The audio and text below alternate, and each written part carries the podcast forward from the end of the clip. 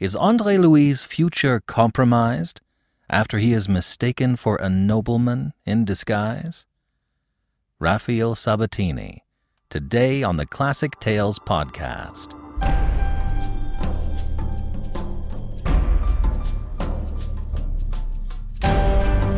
Welcome to the Classic Tales podcast. Thank you for listening. Thank you to all of our financial supporters. With us giving away so much free material during this time of the pandemic, we need your help more than ever. Thank you so much for stepping up and helping to keep us going strong. In case you haven't already, feel free to take advantage of our free titles. We have a few short stories and a few full length novels available free for your enjoyment. We also have a new website. Check out our new website at classictalesaudiobooks.com. It's easier than ever to get where you need to go. classictalesaudiobooks.com. And thank you to Annie from the Join Us in France podcast, who helped with the pronunciations of the French names and phrases for this week's episode. If you're interested in France at all, you should check out her show. It's fantastic. Since we're doing poems from John Donne, I thought that we should actually share today's poem here rather than just in the app area for special features. It will be there too if you just want to hear the poem. This was written around 1623, around 400 years ago. I had heard this, but I'd never really studied it or understood it. It's taken from a prose piece he wrote called Devotions Upon Emergent Occasions. It's in part 17, Meditation. No man is an island, entire of itself. Each is a part of the continent, a part of the main. If a clod be washed away by the sea, Europe is less, as well as if a promontory were, as well as if a manor of thy friends or of thine own were any man's death diminishes me, because I am involved in mankind. Therefore, send not to know for whom the bell tolls, it tolls for thee. So, in these times, the church bells would ring to announce to the countryside important occasions, such as a funeral. No man is an island means we are all a part of the whole, whether we like it or acknowledge it or not. If one clod is washed away from the shore, Europe is less. If one person dies, we are diminished. For whom does the bell toll? Who just died? Well, when anyone dies, we all die a little. So the bell is tolling for you. I took my two youngest to the mall for the first time in months. We all three wore masks. Scylla made them for us, and they're super cute. We were harassed by a fellow patron at the food court, ridiculed by an intimidating stranger for wearing masks. We're at that point. Again, any man's death diminishes me because I am involved in mankind. We're all in this together. Please stay safe, wear a mask, keep your loved ones safe, keep strangers safe. It's not about politics, it's just about taking care of each other. Because when one person dies, we all die a little. So here's the story so far Andre Louis, a privileged lawyer from Gavrillac, is on a mission to speak out for the downtrodden. After speaking out in Rennes and later at Nantes, he is on the run from the law, who wish to take him to task for inciting rebellion. He runs across some traveling players and is a cracking success as an actor and author. Then, as he and his fiancée are returning home after a fantastic performance, a coach stops. The door is opened, and Andre Louis sees Aline, his closest friend in the whole world, who has been worried sick. And now, Scaramouche, Part 6 of 12, by Raphael Sabatini.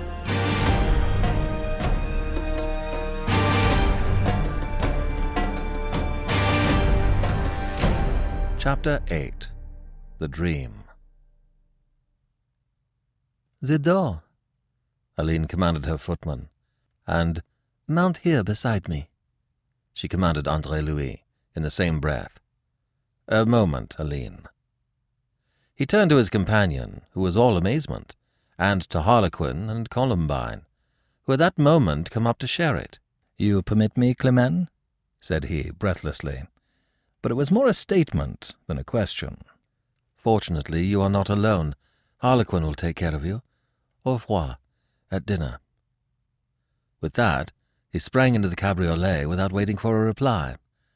The footman closed the door, the coachman cracked his whip, and the royal equipage rolled away along the quay, leaving the three comedians staring after it, open-mouthed. Then Harlequin laughed. A prince in disguise, our Scaramouche, said he. Columbine clapped her hands and flashed her strong teeth. But what a romance for you, Clement! How wonderful! The frown melted from Clement's brow. Resentment changed to bewilderment. But who is she? His sister, of course, said Harlequin, quite definitely. His sister? How do you know? I know what he will tell you on his return. But why? Because you wouldn't believe him if he said she was his mother. Following the carriage with their glance, they wandered on in the direction it had taken. And in the carriage, Aline was considering Andre Louis with grave eyes, lips slightly compressed, and a tiny frown between her finely drawn eyebrows. You have taken to queer company, Andre, was the first thing she said to him. Or else I am mistaken in thinking that your companion was Mademoiselle Binet of the Théâtre Feydeau. You're not mistaken, but I had not imagined Mademoiselle Binet so famous already. Oh, as to that, Mademoiselle shrugged, her tone quietly scornful, and she explained. It was simply that I was at the play last night. I thought I recognized her. You were at the Feydeau last night? And I never saw you. Were you there too? Was I there? he cried. Then he checked, and abruptly changed his tone. Oh, yes, I was there, he said, as commonplace as he could, beset by a sudden reluctance to avow that he had so willingly descended to depths that she must account unworthy, and grateful that his disguise of face and voice should have proved impenetrable even to one who knew him so very well. I understand, said she, and compressed her lips a little more tightly. But what do you understand? The rare attractions of Mademoiselle Binet. Naturally, you would be at the theatre. Your tone conveyed it very clearly. Do you know that you disappoint me, Andre?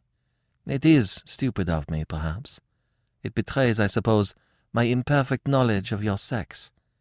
I am aware that most young men of fashion find an irresistible attraction for creatures who parade themselves upon the stage.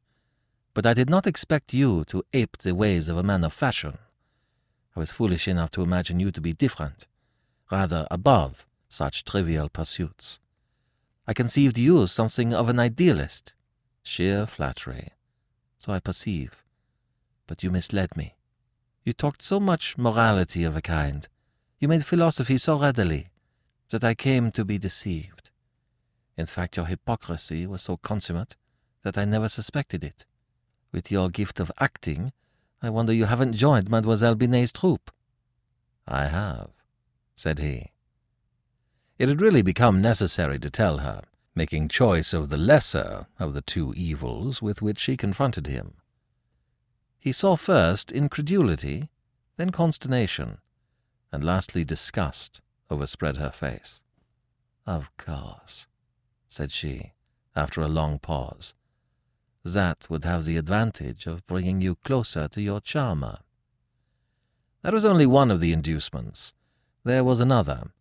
Finding myself forced to choose between the stage and the gallows, I had the incredible weakness to prefer the former. It was utterly unworthy of a man of my lofty ideals, but what would you?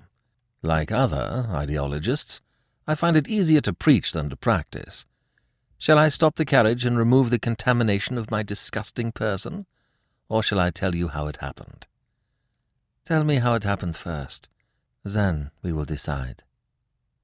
He told her how he met the Binet troupe, and how the men of the Maréchaussée forced upon him the discovery that in its bosom he could lie safely lost until the hue and cry had died down.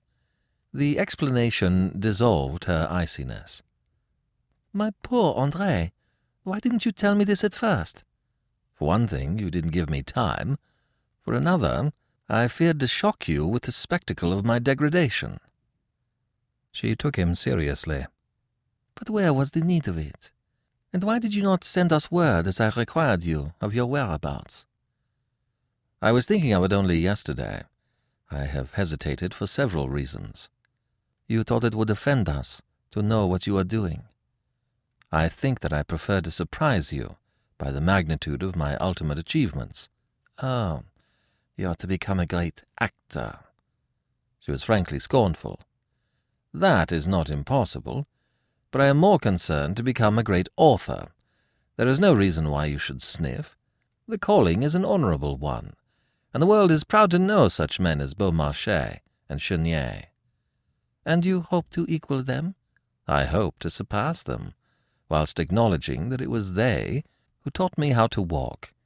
What did you think of the play last night? It was amusing and well conceived. Let me present you to the author. You? But the company is one of the improvisers. Even improvisers require an author to write their scenarios. That is all I write at present. Soon I shall be writing plays in the modern manner. You deceive yourself, my poor Andre. The piece last night would have been nothing without the players. You are fortunate in your Scaramouche. In confidence, I present you to him. You? Scaramouche? You? She turned to regard him fully. He smiled his close-lipped smile that made wrinkles like gashes in his cheeks. He nodded. And I didn't recognize you. I thank you for the tribute. You imagined, of course, that I was a scene shifter. And now that you know all about me, what of Gavrillac? What of my godfather? He was well, she told him, and still profoundly indignant with Andre Louis for his defection, whilst secretly concerned on his behalf. I shall write him today that I have seen you. Do so. Tell him that I am well and prospering, but say no more. Do not tell him what I am doing. He has his prejudices too. Besides, it might not be prudent. And now the question I have been burning to ask ever since I entered your carriage. Why are you in Nantes, Aline? I am on a visit to my aunt, Madame de Sautron. It was with her that I came to the play yesterday. We have been dull at the chateau, but it will be different now. Madame my aunt is receiving several guests today. Monsieur de la Tour d'Azyr is to be one of them. Andre Louis frowned and sighed. Did you ever hear, Aline, how poor Philippe de Vilmorin came by his end? Yes. I was told, first by my uncle, then by Monsieur de la Tour d'Azyr himself. Did not that help you decide this marriage question? How could it? You forget that I am but a woman. You don't expect me to judge between men in matters such as these? Why not? You are well able to do so. The more since you had heard two sides. For my godfather would tell you the truth. If you cannot judge, it is that you do not wish to judge. His tone became harsh. Wilfully you close your eyes to justice that might check the course of your unhealthy, unnatural ambition. Excellent, she exclaimed, and considered him with amusement and something else. Do you know that you are almost droll? You rise unblushing from the dregs of life in which I find you, and shake off the arm of that theatre girl, and come and preach to me. If these were the dregs of life, I might still speak from them, to counsel you out of my respect and devotion, Aline. He was very stiff and stern. But they are not the dregs of life. Honour and virtue are possible to a theatre girl. They are impossible to a lady who sells herself to gratify ambition, who, for position, riches, and a great title, barters herself in marriage. She looked at him breathlessly. Anger turned her pale. She reached for the cord. I think I had better let you alight, so that you may go back to practice virtue and honour with your theatre wench. You shall not speak so of her, Aline. Faith, now we are to have heat on her behalf. You think I am too delicate? You think I should speak of her as a... If you must speak of her at all, he interrupted hotly, you'll speak of her as my wife. Amazement smothered her anger. Her pallor deepened. My God, she said, and looked at him in horror. And in horror she asked him presently, You are married? Married to that? Not yet, but I shall be soon. And let me tell you that this girl whom you visit with your ignorant contempt is as good and pure as you are, Aline. She has wit and talent which have placed her where she is, and shall carry her a deal farther, and she has the womanliness to be guided by natural instincts in the selection of her mate. She was trembling with passion. She tugged the cord. You will descend this instant, she told him fiercely that you should dare to make a comparison between me and that. And my wife to be, he interrupted, before she could speak the infamous word. He opened the door for himself without waiting for the footman, and leapt down. My compliments, said he furiously, to the assassin you are to marry. He slammed the door. Drive on, he bade the coachman. The carriage rolled away up the Faubourg Gigot leaving him standing where he had alighted, quivering with rage. Gradually, as he walked back to the inn, his anger cooled. Gradually, as he cooled, he perceived her point of view, and in the end forgave her. It was not her fault that she thought as she thought. Her rearing had been such as to make her look upon every actress as a trull, just as it had qualified her calmly to consider the monstrous marriage of convenience into which she was invited. He got back to the inn to find the company at table. Silence fell when he entered, so suddenly that of necessity it must be supposed he was himself the subject of the conversation. Harlequin and Columbine had spread the tale of this prince in disguise, caught up in the chariot of a princess, and carried off by her, and it was a tale that had lost nothing in the telling. Climene had been silent, and thoughtful, pondering what Columbine had called this romance of hers. Clearly her Scaramouche must be vastly other than he had hitherto appeared, or else that great lady and he would never have used such familiarity with each other. Imagining him no better than he was, Climene had made him her own, and now she was to receive the reward of disinterested affection. Even old Binet's secret hostility towards Andre Louis melted before this astounding revelation. He had pinched his daughter's ear quite playfully. Aha! Trust you to have penetrated his disguise, my child. She shrank resentfully from that implication. But I did not. I took him for what he seemed. Her father winked at her very solemnly and laughed. To be sure you did. But like your father, who was once a gentleman and who knows the ways of gentlemen, you detected in him a subtle something different from those with whom misfortune has compelled you hitherto to herd. You knew as well as I did that he never caught the trick of haughtiness, that grand air of command, in a lawyer's musty office, and that his speech had hardly the ring, or his thoughts the complexion, of the bourgeois that he pretended to be and it was shrewd of you to have made him yours. Do you know that I shall be very proud of you yet, Climene? She moved away without answering. Her father's oiliness offended her.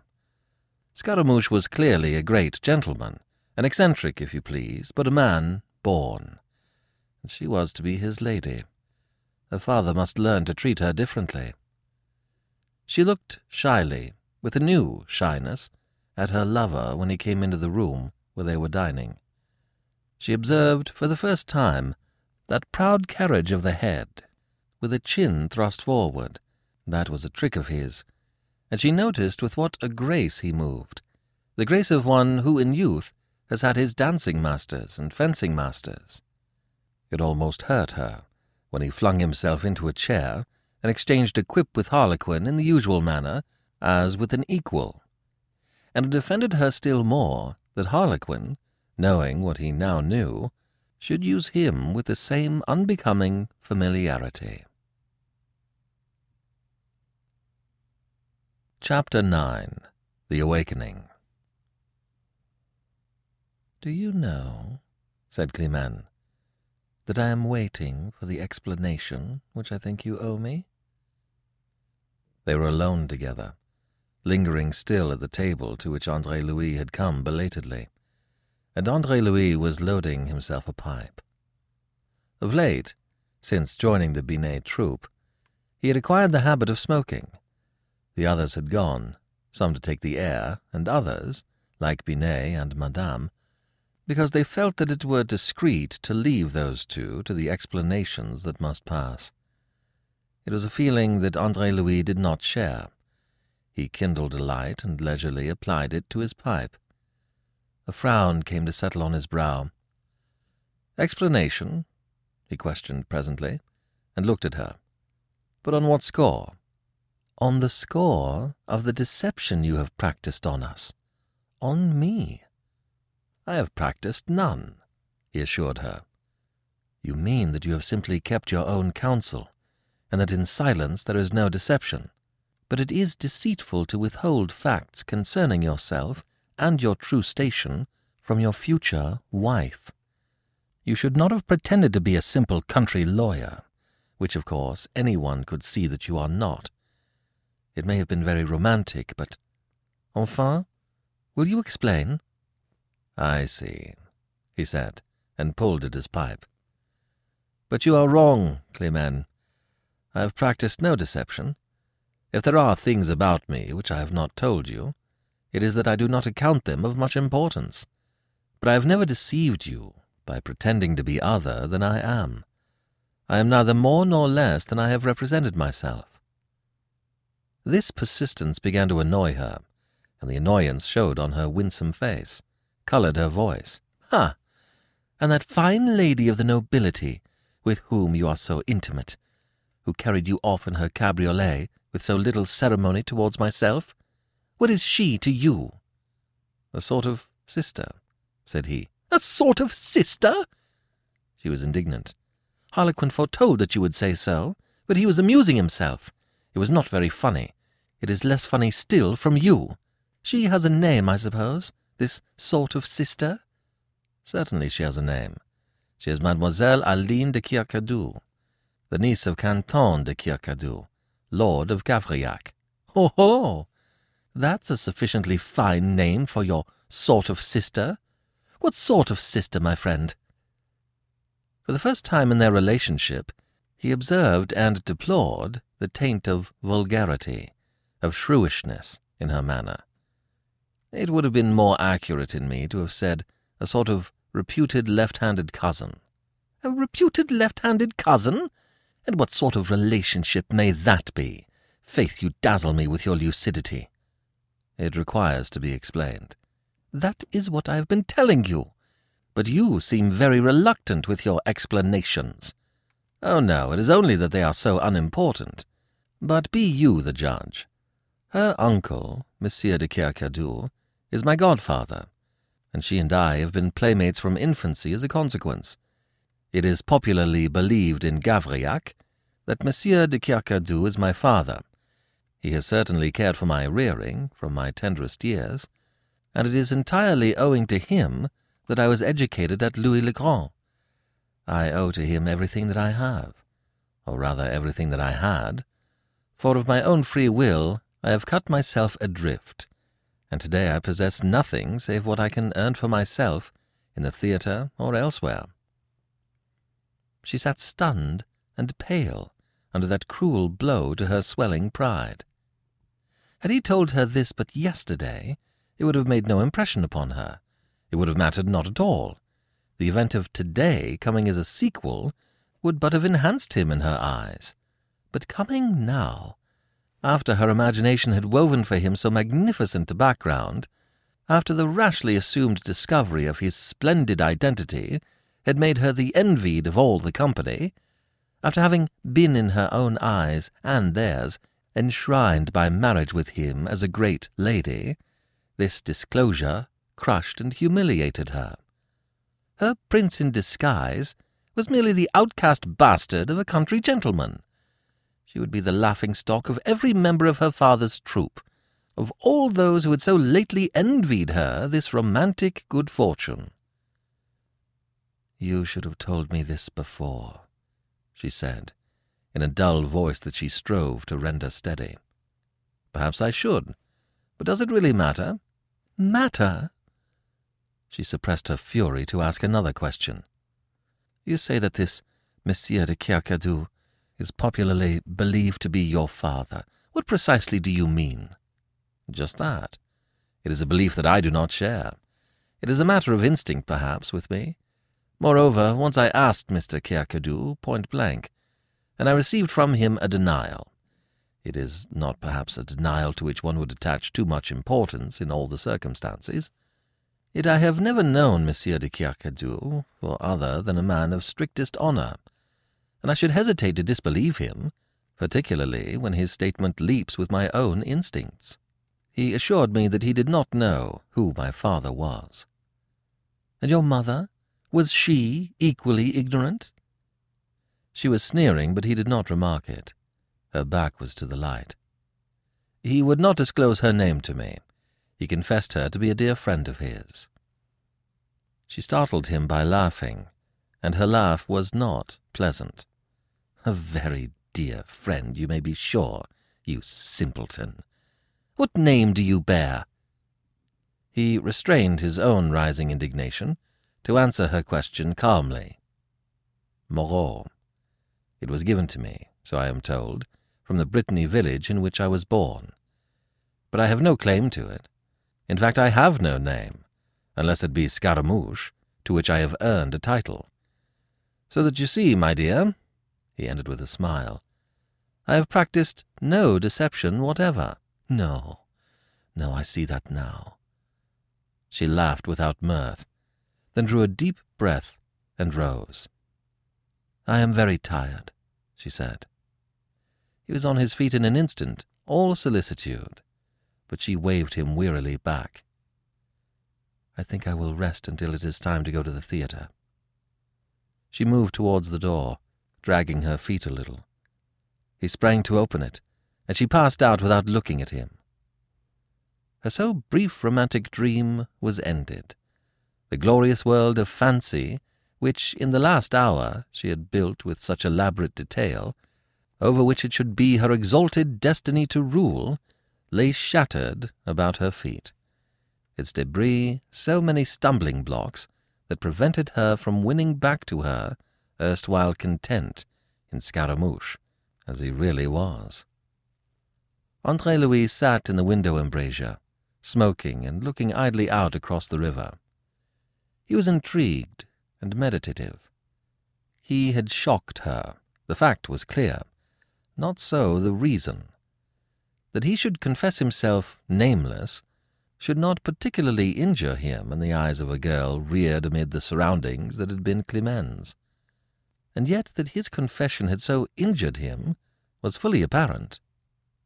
There, still at his brooding, the returning Columbine discovered him a half hour later. All alone, my prince? was her laughing greeting, which suddenly threw light upon his mental darkness. Climene had been disappointed of hopes that the wild imagination of these players had suddenly erected upon the incident of his meeting with Aline. Poor child! He smiled whimsically at Columbine. I am likely to be so for some little time, said he, until it becomes a commonplace that I am not, after all, a prince. Not a prince? Oh, but a duke, then, at least a marquis. Not even a chevalier, unless it be of the order of fortune. I am just Scaramouche. My castles are all in Spain. Disappointment clouded the lively, good-natured face. And I had imagined you... I know, he interrupted. That is the mischief. He might have gauged the extent of that mischief by Climene's conduct that evening towards the gentlemen of fashion, who clustered now in the green room between the acts to pay their homage to the incomparable amoureuse. Hitherto she had received them with a circumspection compelling respect. Tonight she was recklessly gay, impudent, almost wanton. He spoke of it gently to her as they walked home together, counselling more prudence in the future. We are not married yet, she told him tartly. Wait until then before you criticize my conduct. I trust that there will be no occasion then, said he. You trust? Oh, yes. You are very trusting. Climene, I have offended you. I am sorry. It is nothing, she said. You are what you are. Still was he not concerned. He perceived the source of her ill humour, understood whilst deploring it, and, because he understood, forgave. He perceived also that her ill humour was shared by her father, and by this he was frankly amused. Towards Monsieur Binet, a tolerant contempt was the only feeling that complete acquaintance could beget. As for the rest of the company, they were disposed to be very kindly towards Scaramouche. It was almost as if in reality he had fallen from the high estate to which their own imaginations had raised him. Or possibly it was because they saw the effect which that fall from his temporary and fictitious elevation had produced upon Climene. Leandre alone made himself an exception. His habitual melancholy seemed to be dispelled at last, and his eyes gleamed now with malicious satisfaction when they rested upon Scaramouche, whom occasionally he continued to address with sly mockery as Mon Prince. On the morrow, Andre Louis saw but little of Climene. This was not in itself extraordinary, for he was very hard at work again, with preparations now for Figaro Scaramouche, which was to be played on Saturday. Also, in addition to his manifold theatrical occupations, he now devoted an hour every morning to the study of fencing in an academy of arms. This was done not only to repair an omission in his education, but also, and chiefly, to give him added grace and poise upon the stage. He found his mind that morning distracted by thoughts of both Climene and Aline, and oddly enough, it was Aline who provided the deeper perturbation. Climene's attitude he regarded as a passing phase, which need not seriously engage him, but the thought of Aline's conduct towards him kept rankling, and still more deeply rankled the thought of her possible betrothal to Monsieur de la Tour d'Azyr. This it was that brought forcibly to his mind the self-imposed but by now half-forgotten mission that he had made his own. He had boasted that he would make the voice, which Monsieur de la Tour d'Azyr had sought to silence, ring through the length and breadth of the land. And what had he done of all this that he had boasted? He had incited the mob of Rennes and the mob of Nantes, in such terms as poor Philippe might have employed. And then, because of a hue and cry, he had fled like a cur, and taken shelter in the first kennel that offered, there to lie quiet and devote himself to other things, self-seeking things. What a fine contrast between the promise and the fulfillment. Thus Andre Louis to himself, in his self-contempt. And whilst he trifled away his time and played Scaramouche, and centred all his hopes in presently becoming the rival of such men as Chenier and Mercier, Monsieur de la Tour d'Azyr went his proud ways unchallenged and wrought his will. It was idle to tell himself that the seed he had sown was bearing fruit, that the demands he had voiced in Nantes for the Third Estate had been granted by Monsieur Necker, thanks largely to the commotion which his anonymous speech had made. That was not his concern or his mission. It was no part of his concern to set about the regeneration of mankind, or even the regeneration of the social structure of France. His concern was to see that Monsieur de la Tour d'Azyr paid to the uttermost liard for the brutal wrong he had done Philippe de Vilmorin.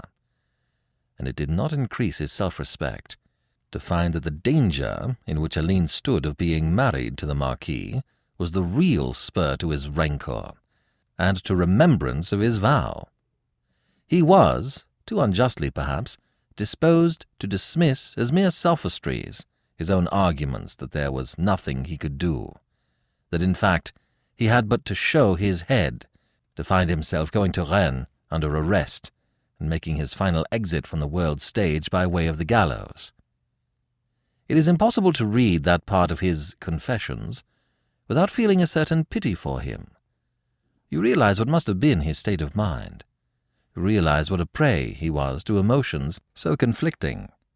And if you have the imagination that will enable you to put yourself in his place, you will also realize how impossible was any decision save the one to which he says he came that he would move.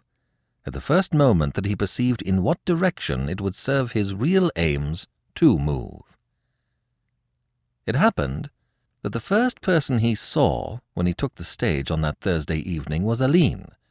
The second was the Marquis de la Tour d'Azyr.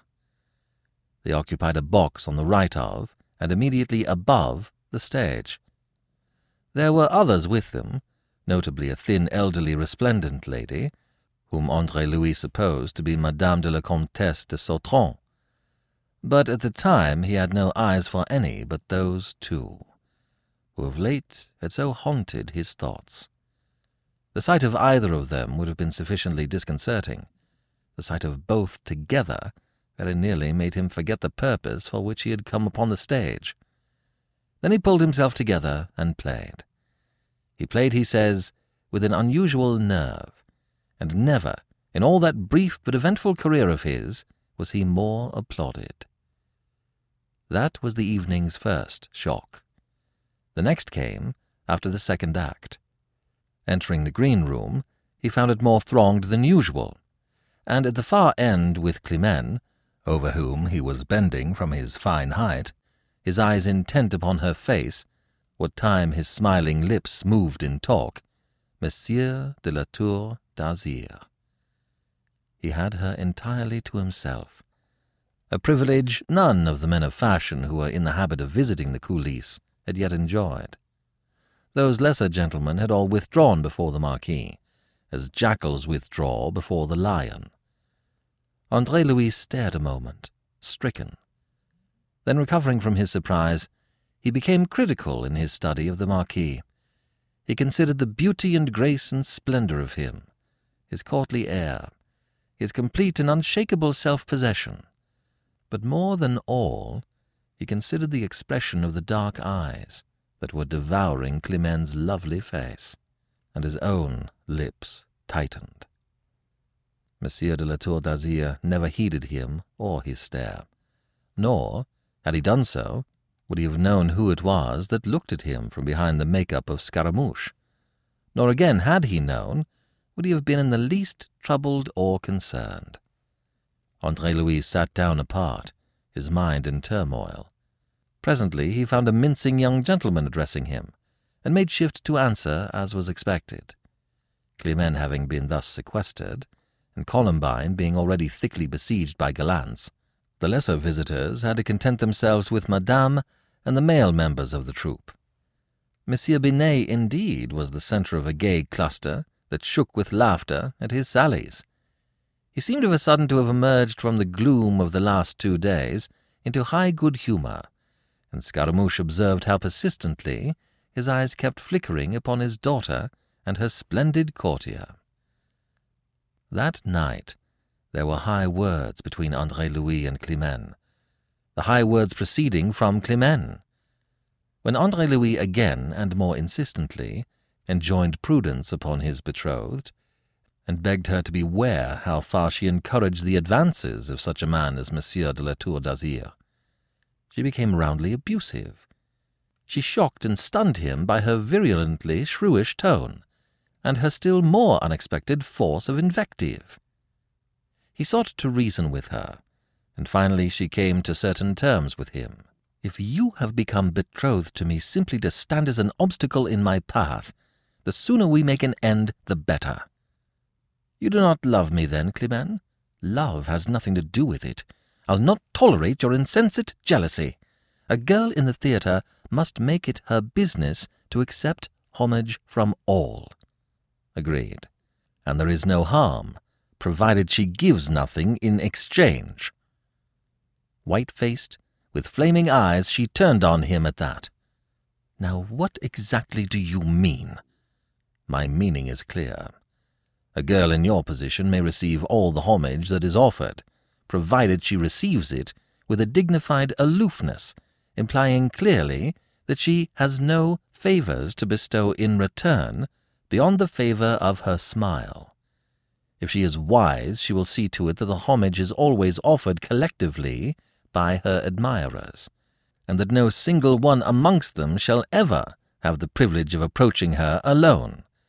If she is wise, she will give no encouragement, nourish no hopes that it may afterwards be beyond her power to deny realization. How you dare! I know my world, and I know Monsieur de la Tour d'Azyr, he answered her. He is a man without charity, without humanity almost, a man who takes what he wants wherever he finds it, and whether it is given willingly or not a man who reckons nothing of the misery he scatters on his self indulgent way, a man whose only law is force. Ponder it, Climene, and ask yourself if I do you less than honor in warning you. He went out on that, feeling a degradation in continuing the subject. The days that followed were unhappy days for him, and for at least one other. The other was Leandre, who was cast into the profoundest dejection by Monsieur de la Tour d'Azyr's assiduous attendance upon Climene. The Marquis was to be seen at every performance. A box was perpetually reserved for him, and invariably he came either alone or else with his cousin, Monsieur de Chabrillane. On Tuesday of the following week, Andre Louis went out alone early in the morning. He was out of temper fretted by an overwhelming sense of humiliation, and he hoped to clear his mind by walking. In turning the corner of the Place de Bouffay, he ran into a slightly built, sallow-complexioned gentleman, very neatly dressed in black, wearing a tie wig under a round hat. The man fell back at sight of him, levelling a spyglass, then hailed him in a voice that rang with amazement. Moreau! Where the devil have you been hiding yourself these months? It was Le Chapelier, the lawyer, the leader of the literary chamber of Rennes. Behind the skirts of Thespis, said Scaramouche. I don't understand. I didn't intend that you should. What of yourself, Isaac? And what of the world which seems to have been standing still of late? Standing still? Le Chapelier laughed. But where have you been then, standing still? He pointed across the square to a cafe under the shadow of the gloomy prison. Let us go and drink a Bavaroise. You are of all men the man we want, the man we have been seeking everywhere, and behold, you drop from the skies into my path. They crossed the square and entered the cafe. So you think the world has been standing still? Dieu de Dieu! I suppose you haven't heard of the royal order for the convocation of the States General, or the terms of them. That we are to have what we demanded, what you demanded for us here in Nantes. You haven't heard that the order has gone forth for the primary elections, the elections of the electors. You haven't heard of the fresh uproar in Rennes last month. The order was that the three estates should sit together at the States General of the bailliage. But in the bailliage of Rennes, the nobles must ever be recalcitrant. They took up arms, actually, six hundred of them with their Valetaille headed by your old friend Monsieur de la Tour d'Azyr, and they were for slashing us, the members of the Third Estate, into ribbons so as to put an end to our insolence. He laughed delicately. But by God, we showed them that we too could take up arms. It was what you yourself advocated here in Nantes last November. We fought them a pitched battle in the streets under the leadership of your namesake, Moreau, the provost, and we so peppered them that they were glad to take shelter in the Cordelier convent. That is the end of their resistance to the royal authority and the people's will. He ran on at great speed, detailing the events that had taken place, and finally came to the matter which had, he announced, been causing him to hunt for Andre Louis until he had all but despaired of finding him. Nantes was sending fifty delegates to the Assembly of Rennes, which was to select the deputies to the Third Estate and edit their cahier of grievances. Rennes itself was being as fully represented, whilst such villages as Gavrillac were sending two delegates for every two hundred hearths or less. Each of these three had clamoured that Andre Louis Moreau should be one of its delegates. Gavrillac wanted him because he belonged to the village, and it was known there what sacrifices he had made in the popular cause. Rennes wanted him because it had heard his spirited address on the day of the shooting of the students, and Nantes, to whom his identity was unknown, asked for him as the speaker who had addressed them under the name of Omnes Omnibus, and who had framed for them the memorial that was believed so largely to have influenced Monsieur Necker in formulating the terms of the convocation. Since he could not be found, the delegations had been made up without him. But now it happened that one or two vacancies had occurred in the Nantes representation, and it was the business of filling these vacancies that had brought Le Chapelier to Nantes. Andre Louis firmly shook his head in answer to Le Chapelier's proposal. You refuse? the other cried. Are you mad? Refuse? When you are demanded from so many sides? Do you realize that it is more than probable you will be elected one of the deputies?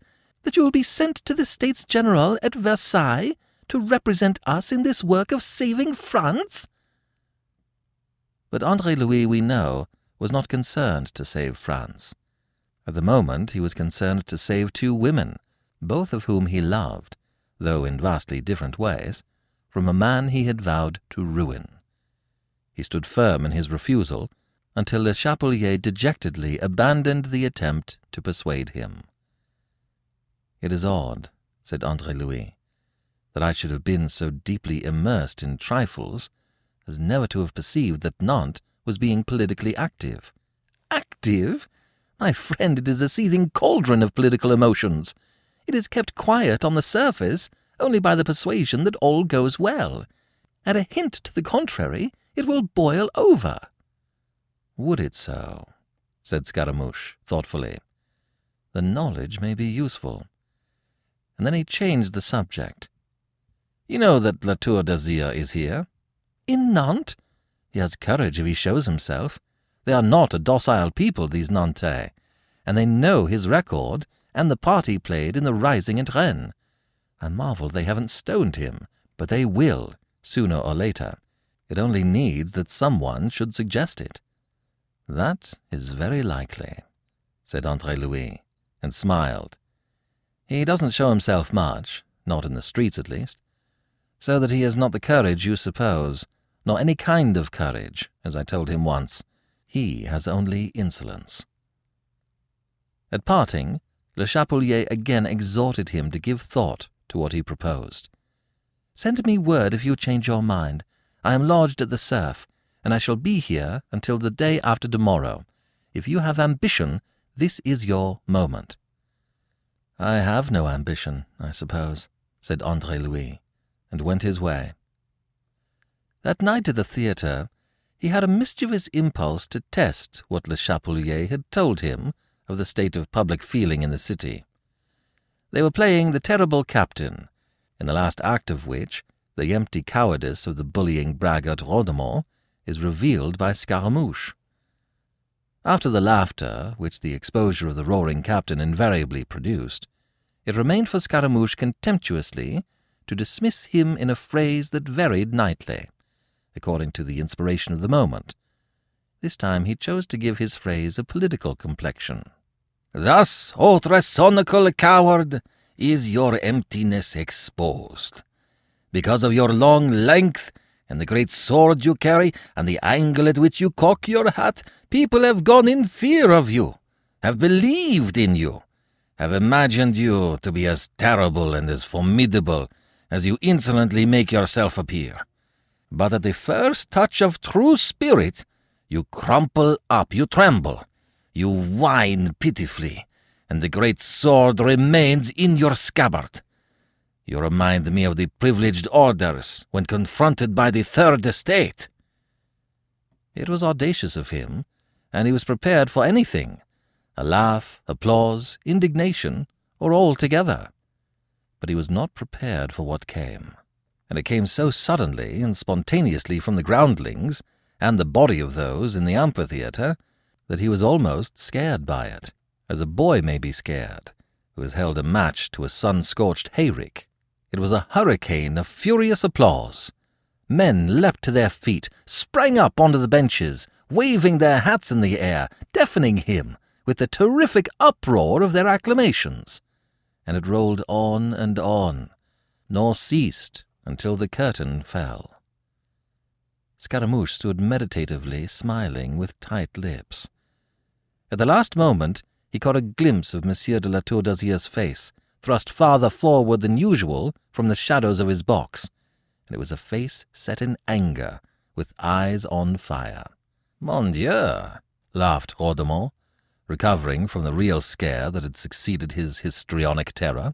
But you have a great trick of tickling them in the right place, Scaramouche. Scaramouche looked up at him and smiled. It can be useful upon occasion, said he and went off to his dressing room to change. But a reprimand awaited him. He was delayed at the theatre by matters concerned with the scenery of the new piece they were to mount upon the morrow. By the time he was rid of the business, the rest of the company had long since left. He called a chair and had himself carried back to the inn in solitary state. It was one of the many minor luxuries his comparatively affluent present circumstances permitted. Coming into that upstairs room that was common to all the troupe, he found Monsieur Binet talking loudly and vehemently. He had caught sounds of his voice whilst yet upon the stairs. As he entered, Binet broke off short and wheeled to face him. You here at last! It was so odd a greeting that Andre Louis did no more than look his mild surprise. I await your explanations of the disgraceful scene you provoked tonight. Disgraceful? Is it disgraceful that the public should applaud me? The public? The rabble, you mean? Do you want to deprive us of the patronage of old gentlefolk by vulgar appeals to the low passions of the mob? Andre Louis stepped past Monsieur Binet and forward to the table. He shrugged contemptuously. The man offended him, after all. You exaggerate grossly, as usual. I do not exaggerate. And I am the master in my own theatre. This is the Binet troupe, and it shall be conducted in the Binet way. Who are the gentlefolk, the loss of whose patronage to the Feydeau will be so poignantly felt? asked Andre Louis. You imply that there are none? See how wrong you are. After the play tonight, Monsieur le Marquis de la Tour d'Azyr came to me and spoke to me in the severest terms about your scandalous outburst. I was forced to apologize, and the more fool you, said Andre Louis. A man who respected himself would have shown that gentleman the door.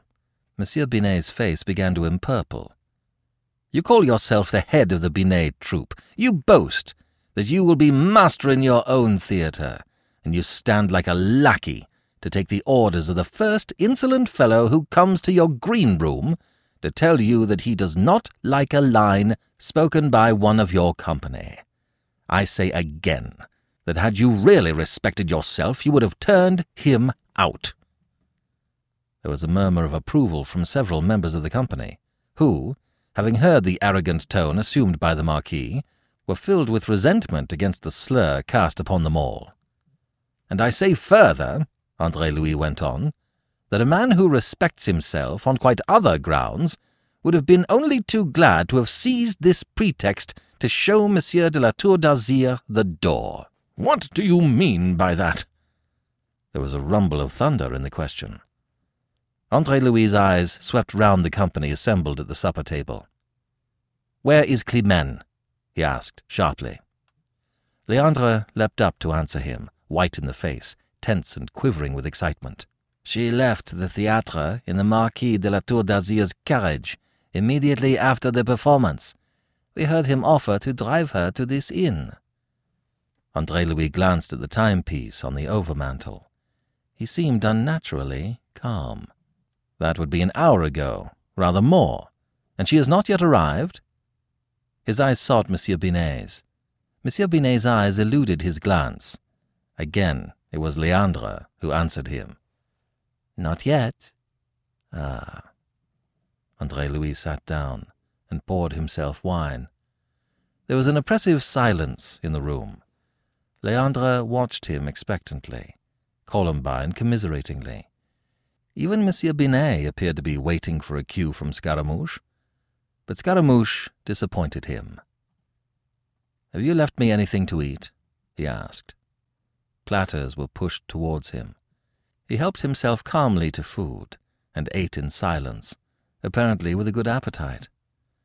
Monsieur Binet sat down, poured himself wine, and drank. Presently he attempted to make conversation with one and another. He was answered curtly, in monosyllables. Monsieur Binet did not appear to be in favour with his troupe that night. At long length came a rumble of wheels below and a rattle of halting hooves. Then voices, the high trilling laugh of Climene floating upwards. Andre Louis went on eating unconcernedly. What an actor, said Harlequin under his breath to Polichinelle, and Polichinelle nodded gloomily. She came in, a leading lady taking the stage, head high, chin thrust forward, eyes dancing with laughter. She expressed triumph and arrogance. Her cheeks were flushed, and there was some disorder in the mass of nut brown hair that crowned her head. In her left hand she carried an enormous bouquet of white camellias. On its middle finger, a diamond of great price drew almost at once by its effulgence the eyes of all. Her father sprang to meet her with an unusual display of paternal tenderness. At last, my child! He conducted her to the table. She sank into a chair, a little wearily, a little nervelessly, but the smile did not leave her face, not even when she glanced across at Scaramouche. It was only Leandre, observing her closely with hungry, scowling stare, who detected something as of fear in the hazel eyes momentarily seen between the fluttering of her lids. Andre Louis, however, still went on eating stolidly, without so much as a look in her direction. Gradually, the company came to realize that just as surely as a scene was brooding, just so surely would there be no scene as long as they remained. It was Polichinelle, at last, who gave the signal by rising and withdrawing, and within two minutes none remained in the room but Monsieur Binet, his daughter, and Andre Louis. And then at last Andre Louis set down knife and fork, washed his throat with a draught of burgundy, and sat back in his chair to consider Climene. I trust, said he, that you had a pleasant ride, mademoiselle? Most pleasant, monsieur. Impudently she strove to emulate his coolness, but did not completely succeed. And not unprofitable, if I may judge that jewel at this distance.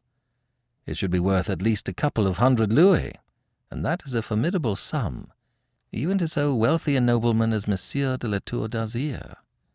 Would it be impertinent in one who has had some notion of becoming your husband to ask you, mademoiselle, what you have given him in return? Monsieur Binet uttered a gross laugh, a queer mixture of cynicism and contempt. I have given nothing, said Climene indignantly. Ah, then the jewel is in the nature of a payment in advance. My God, man, you're not decent, Monsieur Binet protested. Decent? Andre Louis's smouldering eyes turned to discharge upon Monsieur Binet such a fulmination of contempt that the old scoundrel shifted uncomfortably in his chair. Did you mention decency, Binet? Almost you make me lose my temper, which is a thing that I detest above all others. Slowly his glance turned to Climene, who sat with elbows on the table, her chin cupped in her palms, regarding him with something between scorn and defiance. Mademoiselle, he said slowly, I desire you purely in your own interests to consider whither you are going. I am well able to consider it for myself, and to decide without advice from you, monsieur. And now you've got your answer, chuckled Binet. I hope you like it. Andre Louis had paled a little. There was incredulity in his great, sombre eyes as they continued steadily to regard her. Of Monsieur Binet he took no notice. Surely, mademoiselle, you cannot mean that willingly, with open eyes and a full understanding of what you do, you would exchange an honorable wifehood for for the thing that such men as Monsieur de la Tour d'Azyr may have in store for you. Monsieur Binet made a wide gesture and swung to his daughter. You hear him, the mealy-mouthed prude. Perhaps you'll believe at last that marriage with him would be the ruin of you. He would always be there, the inconvenient husband, to mar your every chance, girl. She tossed her lovely head in agreement with her father. I begin to find him tiresome with his silly jealousies, she confessed. As a husband, I am afraid he would be impossible. Andre Louis felt a constriction of the heart, but, always the actor, he showed nothing of it. He laughed a little, not very pleasantly, and rose. I bow to your choice, mademoiselle. I pray that you may not regret it. Regret it? cried Monsieur Binet. He was laughing, relieved to see his daughter at last rid of this suitor, of whom he had never approved, if we except those few hours when he really believed him to be an eccentric of distinction. And what shall she regret? That she accepted the protection of a nobleman so powerful and wealthy that as a mere trinket he gives her a jewel worth as much as an actress earns in a year at the Comédie Française? He got up and advanced towards Andre Louis. His mood became conciliatory. Come, come, my friend. No rancour now. What the devil? You wouldn't stand in the girl's way. You can't really blame her for making this choice. Have you thought what it means to her? Have you thought that under the protection of such a gentleman there are no heights which she may not reach? Don't you see the wonderful luck of it? Surely, if you're fond of her, particularly being of a jealous temperament, you wouldn't wish it otherwise. Andre Louis looked at him in silence for a long moment. Then he laughed again. Oh, you are fantastic, he said. You are not real. He turned on his heel and strode to the door. The action, and more the contempt of his look, laugh, and words, stung Monsieur Binet to passion, drove out the conciliatoriness of his mood. Fantastic, are we? he cried, turning to follow the departing Scaramouche with his little eyes that now were inexpressibly evil. Fantastic that we should prefer the powerful protection of this great nobleman to marriage with a beggarly, nameless bastard. Oh, we are fantastic. Andre Louis turned, his hand upon the door handle. No, he said. I was mistaken. You are not fantastic. You are just vile. Both of you. And he went out.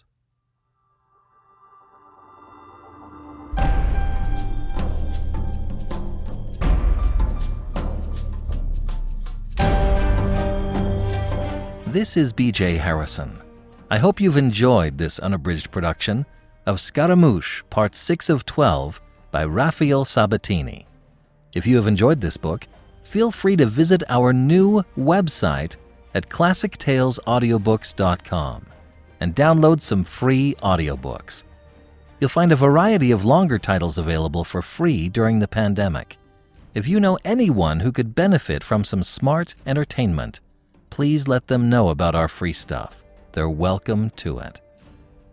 Thank you for joining me today and allowing classic literature to awaken your better self. Please join me every week and we'll rediscover the greatest stories ever put to paper.